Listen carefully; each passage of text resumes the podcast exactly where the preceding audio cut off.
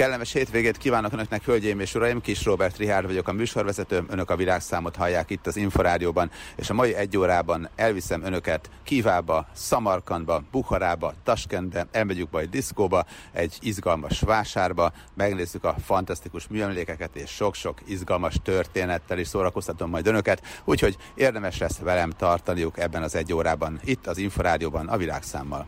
Én is voltam édesapám is, és valóban nagyon-nagyon sok érdekeset tapasztaltam. Régen ugye a Szovjetunió tagköztársasága volt, és apám azt mesélte, hogy akkor kezdett el először kételkedni a rendszer tökéletességében, amikor Üzbegisztánba utazott felavatni egy készárú raktárt, ugyanis mi magyarok szállítottuk a vasúti kocsikat Üzbegisztánba, és a tartozékokat is nekünk kellett biztosítani. A széles nyomtáv miatt a vagonok alsó részét az oroszok gyártották, a többi pedig magyar export volt, és apám még gépe Moszkvába elindult Taskentbe, a homok már a reptér környékén is kavargott, kősivatag, lepusztult házak, kihalt vidék, ilyesmit eh, mesél. Aztán a fővárostól 100 kilométerre volt nagyjából a raktár, és ide 3-4 órán át tartott a vonatozás. A hatalmas puszta fölött vadászmadarak keringtek, az állomásokon pedig mindig a férfiak szálltak fel először a vonatra, és utána jöttek csak a feketébe öltözött nők. Aztán a kisváros szállodájában nagyon ügyeltek a rendre akkoriban, mert hogy az előkelő helynek számított, úgyhogy csak apámék mehettek fel, pontos regisztráció után a helyi kísérőknek a földszinten kellett várniuk. Persze luxus ide vagy oda, a mosdó és a WC azért közös volt, egy WC jutott az egész emeletnek. Azonban már akkoriban is minden nehézséget, sivárságot, meg viszontasságot felettetett az üzbégek vendégszeretete, ugyanis szinte minden eseménynél jutott idő egy apró kis ünneplésre, amikor a helybeliek köszöntötték a vendégeket, és elővették a ceremóniák nélkülözhetetlen kellékét, a vodkás üveget. A muszlim vallásúak persze csak teát ittak, de érdekes, hogy közülük is sokan tartottak otthon vodkát, nyilván rengeteg volt a vendég. A raktár felavatásakor tószt, tóztot követett, mindenkinek kijutott a jó kívánságokból. Este apámékat az a megtiszteltetés érte, hogy a helyi állomásfőnök vendégei lehettek. A keleties illatú szobában ott volt a család összes férfi tagja, a nők nem lehettek jelen. A legöregebb családtag ült az asztalfőnél, és ő kezdte el mindig az étkezést. A főétel a kuszkusz, vagyis a rizses hús volt, bárány húsdarabokkal. Az utolsó falatokat a család legöregebb tagja kézzel gyúrta össze. Két ujjával belenyúlt a tepsibe, megkavargatta a rist és a húst, apró golyócskákat formált, majd maga helyezte be a finomságot a vendégek szájába. Hát ekkora megtiszteltetést lehetetlen volt visszautasítani, úgyhogy apám is meghatodott arccal fogyasztotta el az utolsó falatot, majd gyorsan leöblítette egy kupica vodkával. És aztán megint következett egymás kölcsönös méltatása, és vissza is kellett indulni a szállodába. Másnap ugyanis még seregnyi izgalmas program várta apámékat, például megtekinthették az új típusú technológiával készült realista stílusú blokkházakat. Ehhez képest nagyon sokat változott Üzbegisztán, és kétszer is voltam az elmúlt években, meg kell mondanom, hogy az egyik legérdekesebb és legjobb úti célnak tartom, mert hogy bár a városokat azért sokan ismerik Magyarországon, de ahhoz képest is felülmúlt a várakozásaimat Szamarkand, Bukhara és Kíva városa. Tehát tényleg álomszép városokat képzelnek el. Ugye Kíva, Szamarkand és Bukhara, ez a három legérdekesebb város, és az biztos, hogy ősi civilizációs központ mindegyik, már öt évezrede lakják. Kiva és Buhara egyaránt nagyon-nagyon régi. Buhara a Sejem útnak fontos állomása volt. A Sejemet ugye Kínából hozták, és innen aztán tovább vitték Isztambul felé, majd Velencébe és Rómába, onnan pedig a különböző európai városokba. A Sejem úton rengeteg épület szolgálta a kereskedő kényelmét, ezekből sok megmaradt. A mecsetek, a minaretek is csodálatosak. Szamarkand a fővárosból a legkönnyebben elérhető a gyönyörű városok közül, ahol a mecsetek és a kék drap épületek valóban mesések, ide tényleg rengetegen ellátogatnak. Itt a legjobb az infrastruktúra egyébként, Szamarkandban sokkal jobb, mint Buharában, pláne jobb, mint Kivában. A harmadik történelmi város, ugye Kiva, a Sejemút állomása volt szintén, és hát olybá tűnt, hogy túl sokat nem változhatott az elmúlt néhány száz évben. Nyugodtak voltak az emberek, kedvesek a turistákkal. Előfordult olyan, hogy fényképeztem helyeket, kipróbáltam egy hangszert, felpróbáltam egy kucsmát, és nem fogadtak el pénzt. Tehát nyugodtan megengedték, minden további nélkül válogathattam, próbálgathattam, nem kuncsorogtak valamizsnáért, nem próbáltak rávenni, hogy mindenképpen vegyek meg valamit, hát nem rontották el őket még a turisták. Nagyon érdekes volt az egésznek a hangulata. Kivából busszal mentünk tovább, Hát most pont, amikor ott voltunk, építettek egy új utat, mert hogy azért vannak olyan utak Üzbegisztánban, hogy a romániaiak azok autópályának tűnnek még a nagyon kemény helyeken is, de hát a fejlődés érezhető. És a németek például, a német beruházó cégek nagyon sok új utat építenek Üzbegisztánban. Persze, amíg el nem készül, azokon a részeken sokáig kátyuk ezrei között lehet botorkálni. Sok falu mellett is elhaladtunk, meg sok faluban is voltunk Üzbegisztánban. Nagyon nagy az ellentét a vidék és a főváros között. Taskentben például a fővárosban tényleg minden ultramodern, és van olyan jurta, ahol működött a plazma TV direkt ugye jurta formájúra csinálták a hagyományok miatt, légkondicionálták az egészet, télen padlófűtés is melegítette a helyiséget, nem csak a légkondit, nem csak annak a fűtő funkcióját használták.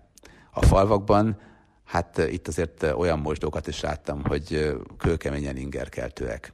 Az üzbégek közül sokan a magyarokat türköknek tartják, úgyhogy rokon nép vagyunk szerintük, és az üzbég magyar rokonság az a mindennapi tanulmányokban is megjelenik, tehát ilyen értelemben egy magyar turistának jó sora van Üzbegisztánban, mert hogy biztos, hogy kedvesen fogják fogadni, nagyon-nagyon szeretik a magyarokat, és ez a rokonság, ez tényleg ilyen értelemben egy átlagos magyar turistának mindenképpen egy kis alkupozíciót is jelent.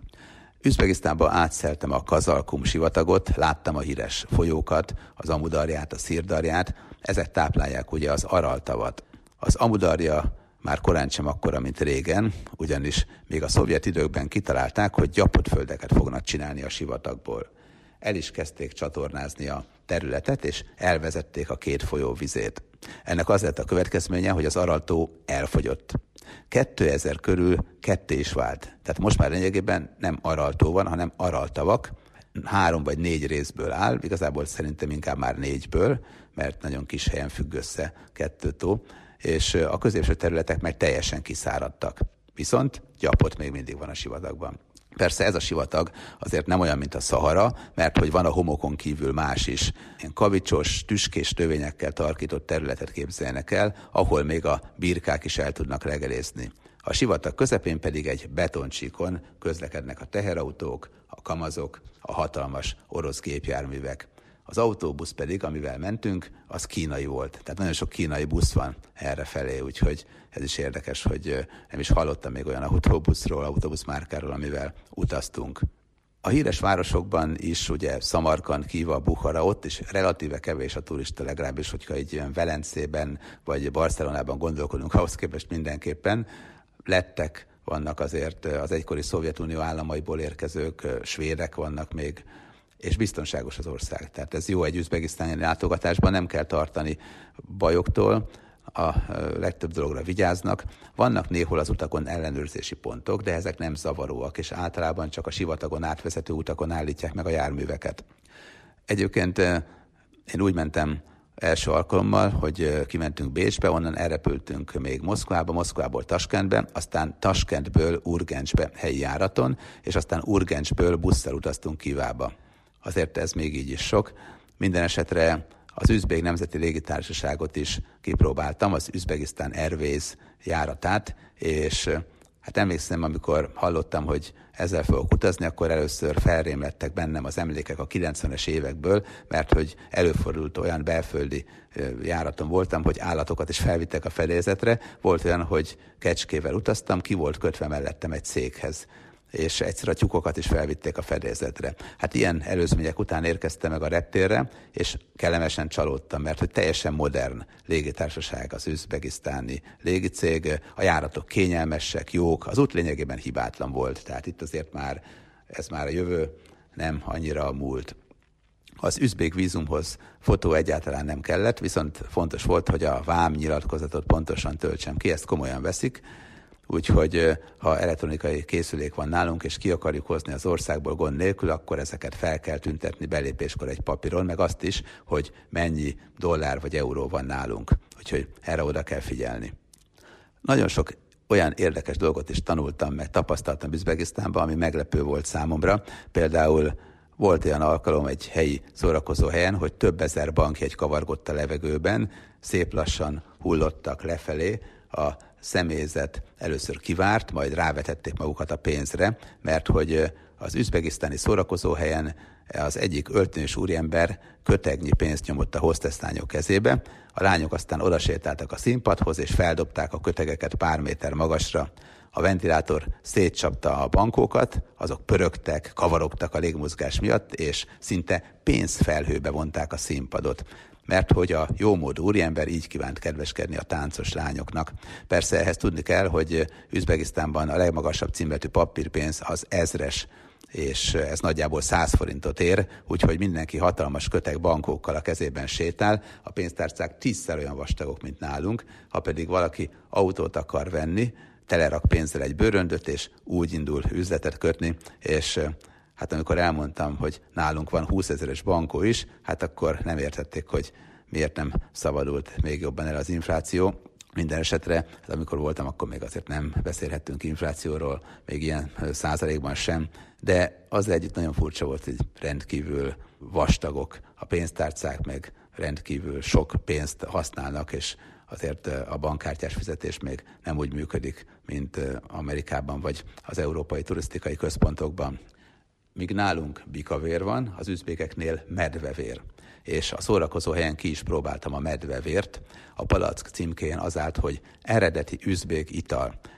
A medvevér ugye olyasmi, mint nálunk a bikavér, tehát nem kell megérni, mert nem a medvét csapolják meg, hanem inkább a hordókat, és így palackoznak finom italokat. Az üzbégek többsége rokonszenves baráti népnek tartja a magyart, ugye rokon népnek, ezt már mondtam, és hát aki ismeri a bikavért, az rögtön el is mondja, hogy náluk meg medvevér van, tehát ők is tudják ezt a fajta hasonlóságot, hogyha nem jártak itthon, de ismerik, hogy hallottak a bikavérről, akkor is. És vannak olyanok, akik hallottak egyébként, tehát jó pár helyen tapasztaltam, hogy azért nem az van, mint amit Amerikában megértem, hogy alig-alig tudják, hogy hol van ugye Hungary, hát itt azért Magyarországot többen el, tudják helyezni a térképre.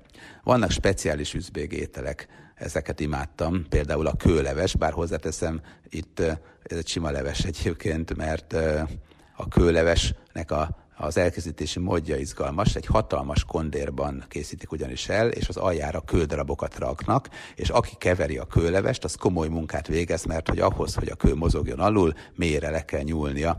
De hát valójában ez egy sárga borsó leves, és én nagyon szeretem a sárga borsó levest, mert a kőleves az lényegében ilyen legenda, egy hatalmas kondérban kő van az alján, és folyamatosan mozgatják a hatalmas nagy keverővel, és emiatt jobb ízű lesz az étel, vagyis a kőszerepe inkább a kényszerítés és végül mindenki megkapja a maga adagját a sárga borsólevesből, amit kőlevesnek hívnak, aztán a végén a gyerekek a köveket kiszedegetik az üst aljából.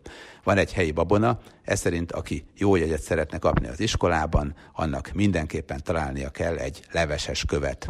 A magyar gyomornak egyébként is kellemesek az üzbég ízek, és ez fordítva is igaz. A levesek is hasonlóak, mi is szeretni fogjuk az üzbég leveseket, és az üzbégek is szeretik a magyar leveseket. Tanultam két új kifejezést Üzbegisztánba. Az egyik az, hogy open air toilet. Ez annyit tesz, hogy kimész a szabad ég alá, és ott vécézel, ahol akarsz, és bizony a sivatagot átszelve, sokszor ez volt a megoldás, a busz egyszer a hölgyek, egyszer meg az urak kedvéért állt meg a bozótos, köves, kietlen tájon. A másik pedig a moving bank, vagyis a mozgóbank, mindenhol vált pénzt szinte mindenki, és pár dollárért adnak néhány kiló üzbék szumot. Erre aztán szükség is van, hogy jókat tegyünk, ígyunk. Azok a félelmeink, hogy majd állandóan a mosdóban üldögélünk, mert hasmenésünk lesz, nem igazolódtak be, és a városokban van mosdó, nem kell megérni, tehát ha a történelmi városokat akarjuk bejárni, akkor biztos, hogy el fogunk tudni menni normális mosdóhelyiségekbe, úgyhogy a turistáknak csak ajánlani tudom. Egyébként talán egy olyan étel volt Üzbegisztánban, amire azt mondtam, hogy nekem egy kicsit durva, némi kis tészta tetején apró kis marhahús csíkok voltak, és az egész a zsírban úszott. Ezen kívül minden más nagyon ízlett. A tököt például nagyon sokszor használják. Rengeteg zöldséges étel van. És hát persze a birkahús. A birkát szinte mindenhol, mindenne leszik, úgyhogy bőven tudunk mit falatozni, hogyha Üzbegisztánba utazunk. Egyébként bőségesek az étkezések, van egy kis előétel, utána főétel, leves előtte, utána a desszerteket is adnak, ilyen jó kis tocsogós, mézes finomságokat, tehát azt kell mondanom, hogy biztos, hogy jól fogunk lakni, és nagyon jó kis éttermek vannak, hangulatos, jó helyi éttermek. Üzbegisztán területén kánságok, emírségek voltak régen, kirgizek, üzbégek, kazahok, tadzsikok, türkmének éltek itt, aztán a 20. században létrejött Türkisztán. 1929-ben a Szovjetunió részeként hozták létre Üzbegisztánt. Ez az Üzbegisztán, Kazasztán, Türkmenisztán felosztás a helyiek szerint szovjet találmány, mert hogy ők jelölték ki a határvonalakat, és ők nevezték el a köztársaságokat. 1991-ben Üzbegisztán független lett. A történelem könyveikben a dicső múlt részének tekintik, amikor régen Buharában az emír, Kivában a Kán uralkodott. A városok urai szerettek palotát építeni, és mindig sürgették az építészeket. Nem véletlen, hogy mindenki kapkodott, mert hogy a legenda szerint a kívai Kán egyszer építészeket hivatott, és megkérdezte, hogy ki tudja megépíteni egy év alatt a palotáját. Az egyik híres építész azt mondta, hogy 15 év alatt tudja megépíteni a kívai Kán palotáját, erre a Kán lefejeztette. A másik híres építész azt mondta, hogy ő 7 év alatt is meg tudja csinálni. A Kán őt is lefejeztette. Végül az egyik tehetségtelenségéről és lumpenségéről ismert építész azt mondta, hogy hát ő persze egy év alatt is meg tudja építeni. Hát jó, eltelt tíz hónap, amikor hivatták az uralkodó emberei, és hát látták ugye, hogy sehol sincsen a palota, csak az alapok készültek el, de az előleg már teljesen elfogyott, és kiderült, hogy az építész táncos nőket tartott, állandó lakomákat rendezett, jól érezte magát, és elverte az építkezés pénzét. És hát a miniszter dühösen megkérdezte, hogy hogy lehetséges ez.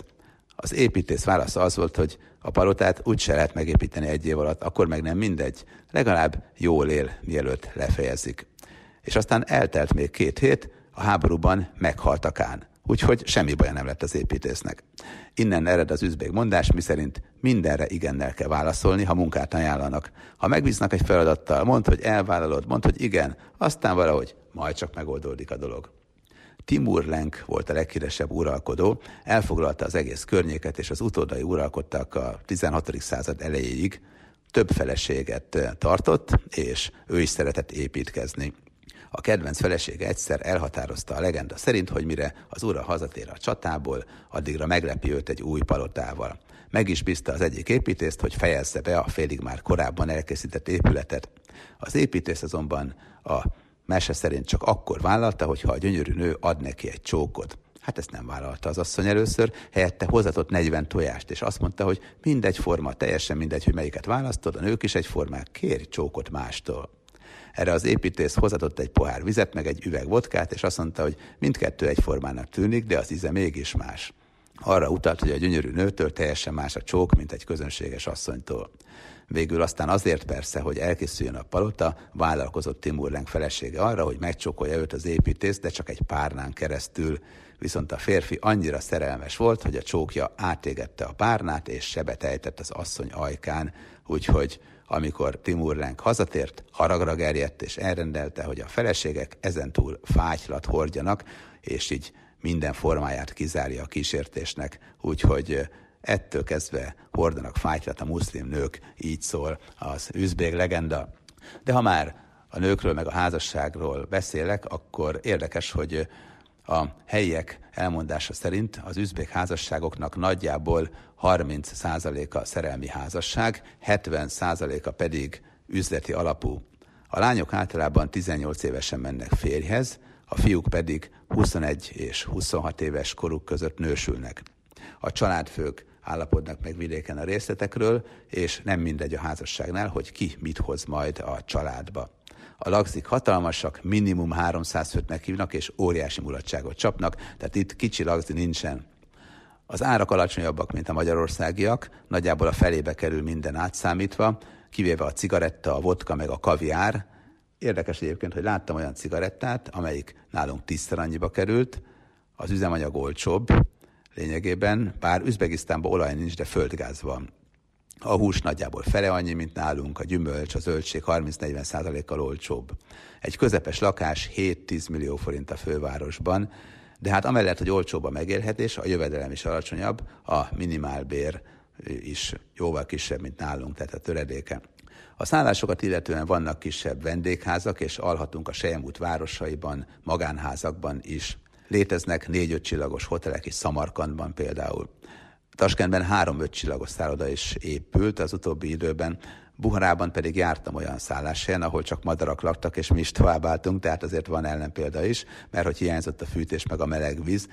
Még van hova fejlődni a turizmust illetően, de az igazsághoz tartozik, hogy nagyon szép új építésű, minden igényt kielégítő szép hotelek is nyíltak. Tehát biztos, hogy találunk nagyon jót, hogyha ilyet szeretnénk.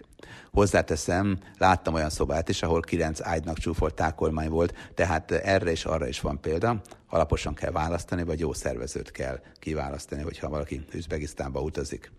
Tevenyak szőrből készül a speciális üzbék szőnyeg, az állat nyakának nagyon puha szőreit kitépkedik, lenyírják, és ebből lesz a remek mű. Egy szőnyeg akár egy-két millió forintba is kerülhet, mindkét oldala használható, és különböző a mintája, meg lehet fordítani. Általában ezek a szőnyegek, ezek tipikusan házassági ajándékok. Tehát itt nem kell gondolkodni, hogy most mikrosütőt vegyek, vagy micsodát, a szőnyeg azt tuti. Érdekesek az üzbék kések is. A törzseknél természetes volt régen, hogy mindenkinek komoly fegyvere van, és ezeket turistásították, úgyhogy most már vannak turisták által vásárolható, kicsit finomabb kések, de hát azért használható változatokat is gyártanak. Vannak még érdekes helyi hangszerek. Vettem például egy vonós hangszert, úgy hívják, hogy Gion, egy bácsi Buharában kézzel készíti a Szent Forrás közelében, ahol a 40 oszlop mecsetje is van, Igazából csak 20 oszlop van a meset elejénél, de hát mindig tükröződnek a közeli tó vizében. Ezek is rendkívül érdekesek, és hát amikor ezt a vonós hangszert megszólaltatom a magam módján, akkor mindig Üzbegisztán jut eszembe, ami egyébként ötször nagyobb Magyarországnál, és olyan nagyjából majdnem 30 millióan laknak, és egy turisztikailag rendkívül érdekes terület. Azt hiszem, hogy ha egy magyar turista ide látogat, akkor nem csalódik.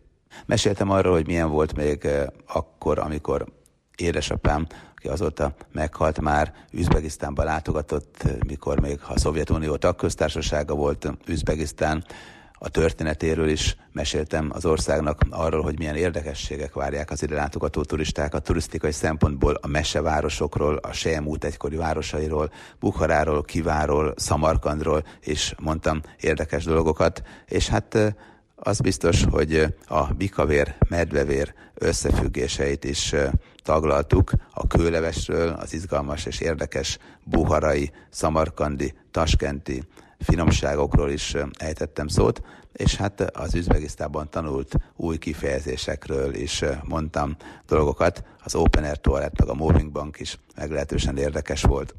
A turistákról, az üzbegisztáni fejlődésről és a vendégszeretetről is mondtam már az első fél órában, hogy hát az üzbégek közül sokan a magyarokat türköknek, és így persze rokon népnek tartják, és ez azért az alkupozíciónkat is növeli, hogyha ott vagyunk a piacon. Az Araltóról, a Kazalkum sivatagról, a gyapott termesztésről is szóltam már, és hát az üzbegisztáni történelem, meg a legendák világa is megigéző egy átlagos magyar turistának. A házasság nagyjából 30%-ban szerelmi házasság, 70%-a inkább megbeszélés kérdése, és nem mindegy az, hogy ki mit hoz a családba. A lagzik viszont hatalmasak, minimum 300 főt meghívnak, és óriási mulatságot csapnak. Üzbegisztánban 27 millióan laknak, most már talán a 30-at is lassan elérik a területe ötször nagyobb Magyarországénál, és a fővárosban sok minden azért még a szocialista, realista időszakokat idézi. Hatalmas nagy terek vannak, tényleg, amikor egy óriási térről beszélek, akkor körülötte még képzelnek hozzá kétszer öt, néhol kétszer hadsávos utat is. A központ Timur-Renk szobra Taskentban, és a múzeum melletti tér. A helyi múzeumok egyikében nagyon komoly korángyűjtemény van, rengeteg nép, csehek, svájciak, franciák küldtek ide Koránt. Még Héber kiadású Korán is van. Magyart nem láttam, talán mi is küldhetünk esetleg. Taskentban van metró. A leghíresebb megálló elképesztően szép, gyönyörű csillárok vannak, márványjal díszített, úgyhogy valóban egy metró megálló is lehet építészeti remek mű. A taskenti metró számomra olyan volt, hogy hát nem győztem fotózni. Ehhez képest egyébként kevés az utas, bármikor utaztam, azt tapasztaltam, hogy nem vagyunk annyian, mint ha mondjuk Tokióban próbálunk reggel bemenni a városközpontba. A szerelvények olyanok, mint nálunk, a régi szerelvények legalábbis. Állítólag összesen 30 kilométernyi a hálózat Taskentben, a metróhálózat, és 27 megálló van, de nem mélyfúrásos metróról van szó, hanem inkább olyan, mint a mi kis föld alattink, csak ennél azért modernebb. Fejlődik a város, egyre többen érkeznek Taskentbe dolgozni turistaként is, és tényleg azt lehet érezni, hogy Üzbegisztán egy felívelő pályán van, de ettől még érdekes. Tehát, hogyha olyan úti célt keres valaki, ami nem olyan közhelyszerű, hogy tudjuk jól, hogy városközpont, macskaköves utcák, kis kávézó, és akkor közepén a templom, hanem valóban a mecsetek, a templomok világa, emellett a régi legendák világa, a helyi szokások mind-mind érdekesek és egyediek, és ilyet keresünk, akkor szerintem azért egy itteni utazás az azért lehet jó választás, mert nem veszélyes túlságosan, tehát tudok izgalmas, érdekes országot mondani, de azért fennáll a veszély, hogy ott mondjuk kirabolnak, vagy éppenséggel olyanok az állapotok.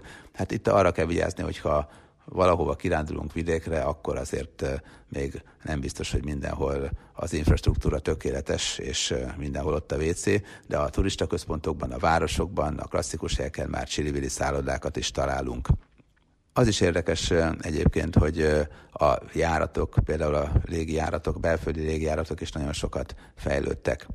Bukhara az egyik legcsodálatosabb közép város, hihetetlen emlékekkel. Tehát amikor megkérdezték, hogy melyik település tetszett Üzbegisztánban leginkább, akkor azt mondanám, hogy Kiva, mert Kiva tényleg olyan, mint hogyha még mindig a középkorban lennénk. A várfalak is, a zárusok a várfalakon, azoknak az öltözéke olyan, hogy el, el tudjuk képzelni, hogy mondjuk 500 éve megállt az idő, és most hirtelen ide csöppentünk egyfajta fura időutazással. Kiva valóban nagyon-nagyon érdekes. Aztán utána Buhara, és mondjuk a harmadik nálam Szamarkand. És hát Taskend az olyan, hogy nagyváros, vannak jó kis szórakozóhelyek, jó diszkók, érdekes légkondis jurták, meg hatalmas épületek, meg szép szállodák, tehát tényleg az egy nyüzsgő nagyváros komoly éjszakai élettel, tehát azért azt a fajta hangulatot, amit a vidéki Üzbegisztán képvisel, azt azért Taskent nem adja vissza. Egyébként Bukharában is voltam buliban, helyi buliban, Hát a helyi szórakozó helyeken azért nem olyanok ezek az esti bulik, mint nálunk, inkább a 80-as évek végének hangulata köszön vissza, és a turisták meg a helybeliek jelentős része együtt mulatozik, de hát ez a stroboszkóp forgása, ugye forog fönt mindenképpen ez a kis fényvető, hozzák a finomságokat, tehát tényleg egy igazi retro hangulatban lehetünk itt. Az iszlám előírásokat egyébként sokan betartják Üzbegisztánban, de korán sem annyira szigorúan, mint az arab országokban. Például kendőzetlenül jár nagyon sok hölgy, és eleve azt láttam, hogy vidéken jó pár helyen azért a kendőviselet tényleg, mint régi hagyomány megmaradt, máshol pedig ugye a muszlim előírások miatt hordanak kendőt, de a városokban, a nagyvárosban például a lányok kendőzetlenül járnak, és vidéken is azért sok helyen. A falvakban azért azt láttam, hogy több faluban is népviseletet is viselnek, tehát nem csak véletlenül lehet elcsípni valami rendezvényen népviseletbe öltözötteket, hanem a klasszikus viselet, meg a nagy kucsma azért sok helyen megfigyelhető, tehát az, hogy ilyen hatalmas nagy kucsmában a falvakban a férfiak sétálgatnak, az azért ez gyakori látvány volt Üzbegisztánban. A hölgyek pedig sok helyen vidéken felveszik a szép színes ruhájukat. Azért ez valóban látványossá teszi a kirándulást. Általában a nőknek fekete a hajuk, és a bőrük színe világos. Az államnyelv Üzbegisztánban az üzbég, de csak nem mindenki beszél oroszul, és relatíve sokan tudnak angolul, legalábbis ahhoz képest, hogy mondjuk akár Oroszországban, akár Kazasztánban, Azerbajdzsánban mennyien tudtak angolul, itt azért viszonylag sokan a turista központok mellett azért tudtak angolul. És hát voltam olyan helyen is, ami kevésbé volt turista központ, és hát ott nem tudom, hogy mennyien tudtak angolul, mert általában oroszul beszélgettem velük, és oroszul meg mindenki tudott. Egyébként a magyar turistákat nagyon kedvelik és szeretik jobban, mint a nyugatiakat. Buhara azért is látványos, mert hogy itt van az a híres mecset, amit a 40 oszlop mecsetének is hívnak, mert hogy van 20 fantasztikus oszlop, és előtte egy tó, és a tóban tükröződnek ezek az oszlopok, és így a tükörképpel együtt lesz 40 oszlop, és valóban ez a tér itt Bukharán olyan, hogy elbírjuk képzelni, hogy megérkeztünk valami mesebeli településre, és hát itt azért még akár egy fél életet is le lehetne élni, annyira szép, hát valóban rendkívül látványos Buhara központja.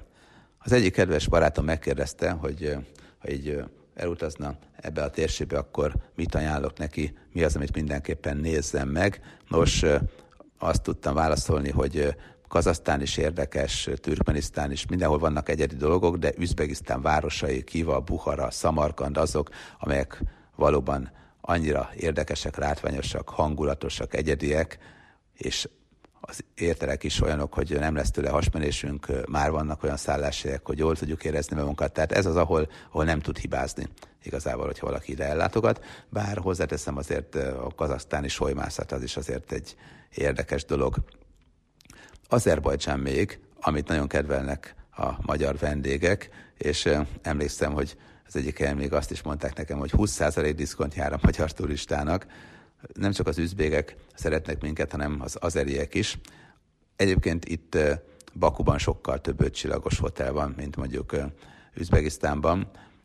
Emlékszem, hogy egyszer Rihana éppen ott ebédelt az egyik luxus szállodában, Bakuban, mi meg az óvárosban, ahol a régi erőd falai között szuvenírboltok sokasága fogadott. Érdekes az is, hogy Azerbajdzsán az ásványkincsének köszönhetően nagyon fejlődő, trendi ország lett. Üzbegisztánban, mint említettem, van ásványkincs, ott földgáz van főleg, és kőolaj nem igazán. Azerbajdzsánban van kőolaj is, a benzin itt is rendkívül olcsó ahhoz képest, hogy Közép-Európában mennyi, bár hát nálunk még ugye relatíve olcsó itt az intézkedések okán, de hát ha picit tovább megyünk, akkor látjuk, hogy csiriviri árak vannak mondjuk akár Németországban, Franciaországban. Amikor itt jártam, lefotóztam a benzinkút tábláját, és odajöttek ketten, hogy mit csinálok, és mondtam, hogy hát ilyen árakat 20 éve nem láttam, és megörök hittem, és hát hitték is, meg nem is. Azerbajdzsánban volt az, hogy láttam egy igazi kőolajkutat, mert régen az igazi kúthoz hasonló eszközökkel mérték ki a kőolajat, és nagyon fura volt, hogy mint hogyha gémes kút lenne, és úgy hozták fel a felszínre az olajat. A földgáz az most is feltör egyébként, van olyan terület, ahol ezer éve lángok csapnak ki a földből, vagy talán még régebb óta, hiszen talán a Prometheus mítosz is emiatt játszódik a Kaukázusban. Bakuban nagyon sok építkezés volt és van, tehát tényleg rendkívüli módon fejlődnek.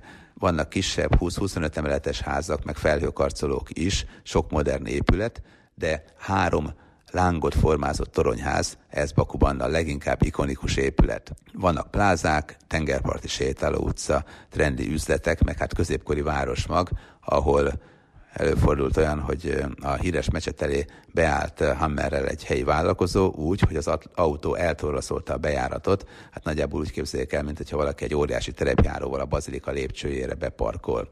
És akkor mindenki örült neki, és senki sem mert szólni. Azzal együtt a vidék hangulata teljesen más volt. Itt azért kevesebben hallottak a magyarokról, de aki hallott, az általában pozitív dolgokat, és hát mindenki rokonszenvesnek tart minket.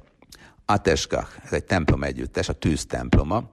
Ez az Absaron félszigeten fekszik a település Bakutól 30 kilométerre, és itt egy nagyon érdekes, látványos helyszínre érkeztünk.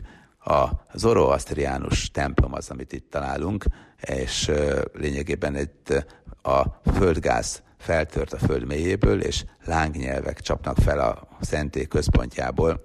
Mondjuk itt most már azért az igazsághoz tartozik, hogy ez nem természetes képződmény, hanem föld alatti vezetékeken kiépített látványosság, mert hogy régen itt a földgáz égett, és aztán utána az építkezések miatt ez megszűnt, és utána megépítették és megcsinálták mesterségesen. De azzal együtt van olyan hely, ahol még mindig az égő hegy az valódi természetes dolog, és a földgáz még mindig ég egyik helyen Bakutól északra, úgyhogy ezt meg lehet azért nézni, és le lehet fotózni. A templomot elhagyva az azeri olajmezőket is megnézhetjük, ami az ország legnagyobb kincse. Fényképezni csak a buszból vagy autóból lehet nagy titokban, máskülönben szigorúan továbbhaladásra intenek. Az olajmezők nagy területen helyezkednek el, és végeláthatatlan messzeségben sorakoznak a fúrótornyok, és a zakatoló pumpák táplálják a csővezetéket, és aztán azoknak a vége elvész a távoli messzeségben. A Kaspi-tenger partján vagyunk, ugye a Kaspi tó partján, hogyha valaki ki akar javítani, bátran tegye meg, bár használjuk a tenger kifejezést is. Az ipari területeket elhagyva a Kaspi-tengernél gyönyörű szállodák vannak, és érdemes lesétálni még így novemberben is a partra, megmártózni, sétálni esetleg a tengerparton. Hát azt mondják, hogy novemberben fürödni, hát errefelé azért ez nem annyira lehetetlen történet. Hát decemberben már nagyon hideg van, de szerintem, hogy november elején még a bátrak azért akár meg is tehetik. Baku közelében sokan nem fürdenek közvetlen közelében, mert hogy az ipari létesítmények környezetszennyező hatása meglátszik a víz minőségén. Ugyanakkor a szállodák vidékénél meg hát ott nagyon jó a partszakasz. Az egyik kedves barátom megkóstolta a vizet, mert hogy hát ha a Kaspi tenger az tó és Kaspi tó igazából, akkor most édes vagy sós, és azt mondta, hogy inkább édes. Tehát tényleg a Kaspi tenger valójában egy nagy tó. Mondjuk akkor, hogy a mi Balatonunk elférne az egyik öblében. Az égő hegy, a Janardag, az pedig tényleg egy elképesztő látványosság, 25 kilométerre északra Bakutól, meséltem már, hogy van olyan, amit mesterségesen megcsináltak, ugye a tűztemploma, de ez természetes, és itt tényleg 2000 éve lángol a földgő szivárgó gáz, és hát ez nagyon jól néz ki. Az alma, a körte, a gránátalma, a füge és a datója egyaránt megtalálható a helyi piacon. Én imádom a piacokat, szinte mindig elmegyek valamilyen helyi piacra, hogyha megtehetem. Pisztácia is van itt, tökmag, hántolt magyaró, halárusok, birkahús, szárnyasok, tengeri halak. Hát a beluga kaviár az, az rendkívül népszerű még, és nem túlságosan drága. Egyébként a közlekedés, hát sok helyen inkább kaotikus, mert hogy senki nem veszi komolyan a sávokat, a kereszteződésekben gyakran annak van elsőbsége, aki bátrabban nyomja a gázt, úgyhogy az egyik ismerősöm látta azt, hogy az autóbusz elvitte egy személyautó fél oldalát, tehát vannak azért komoly balesetek is, úgyhogy azért kemény virág ez, ilyen téren nem kezdő jogsisoknak való vannak gyorséttermek is, nagy amerikai gyorséttermek is, luxuspláza és jó kis divatházak, sütemények, finomságok. A Birka Fesztiválról, meg az Alma Fesztiválról már egy korábbi műsorban meséltem önöknek. Amikor éppen ilyenek nincsenek, akkor is a helyiek, meg a turisták kedvéért is gyakran vannak táncműsorok. Tehát a tánckultúra az itt rendkívül népszerű, és rendkívül fontos, meg a gasztrofesztiválokból sok van, bár nem annyi, mint nálunk Magyarországon, de itt is szeretnek fesztiválokat szervezni, azok kevésbé profitorientáltak. Tehát itt sokszor így megmutatja magát az egyik falu a másiknak, meg a többieknek, és sok minden ingyen van még. Tehát itt azért a világ még nem rontotta el annyira az azeri településeket, így a falvakat, hogy ne lennének olyan fesztiválok, ahol ingyen kapod az almát, a körtét, a süteményeket, meg mindenféle más finomságot, úgyhogy ez azért jelentősen más, mint amikor aranyárba megvesszük a grillkolbászt.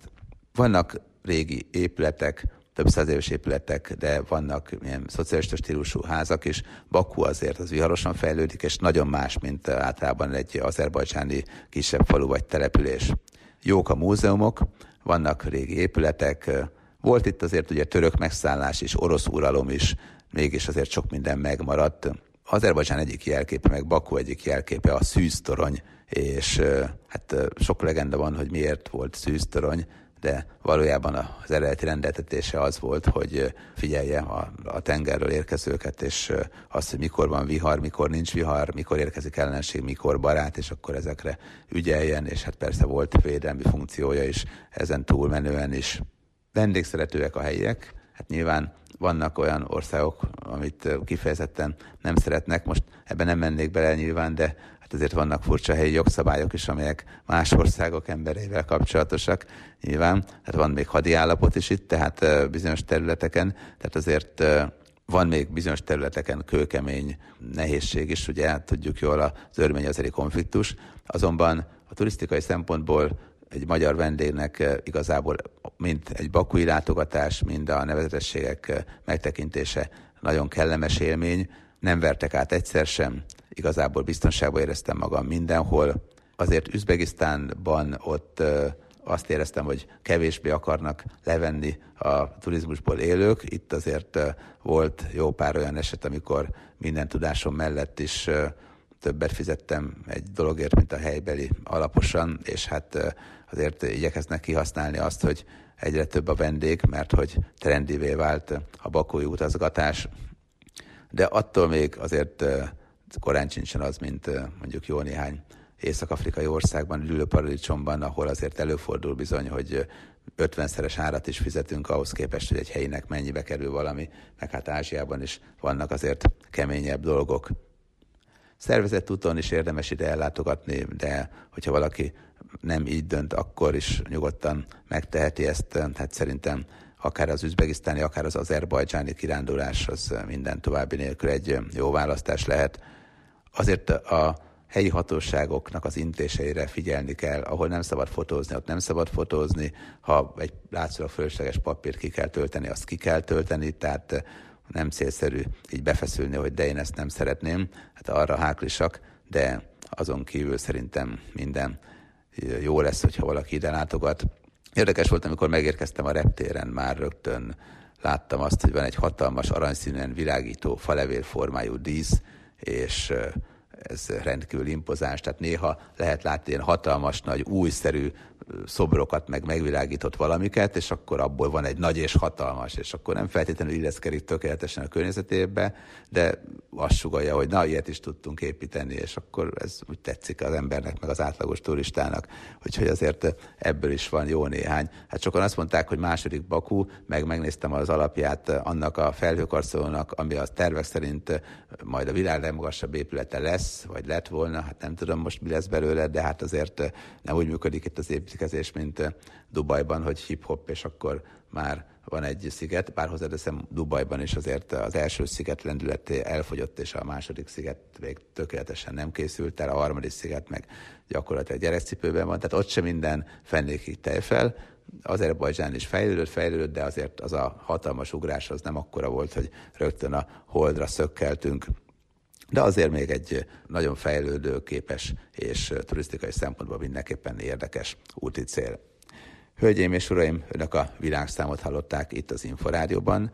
Először Üzbegisztánba vittem el önöket, és meséltem sok-sok érdekességet az üzbék településekről. Jártunk Kivában, Bukharában, Szamarkandban, aztán elvittem önöket Taskentbe, ott még metróztunk is, megtudhatták mi az a medvevér, meg hogy működik az üzbék házasság, és sok minden más izgalmas dologról is meséltem önöknek. Aztán pedig a műsor vége felé Azerbajdzsánba is ellátogattunk, főleg olyan helyekre, ahol a legutóbbi műsorban még nem jártunk, legalábbis képzeletben, itt az Inforádió világszám című műsorával.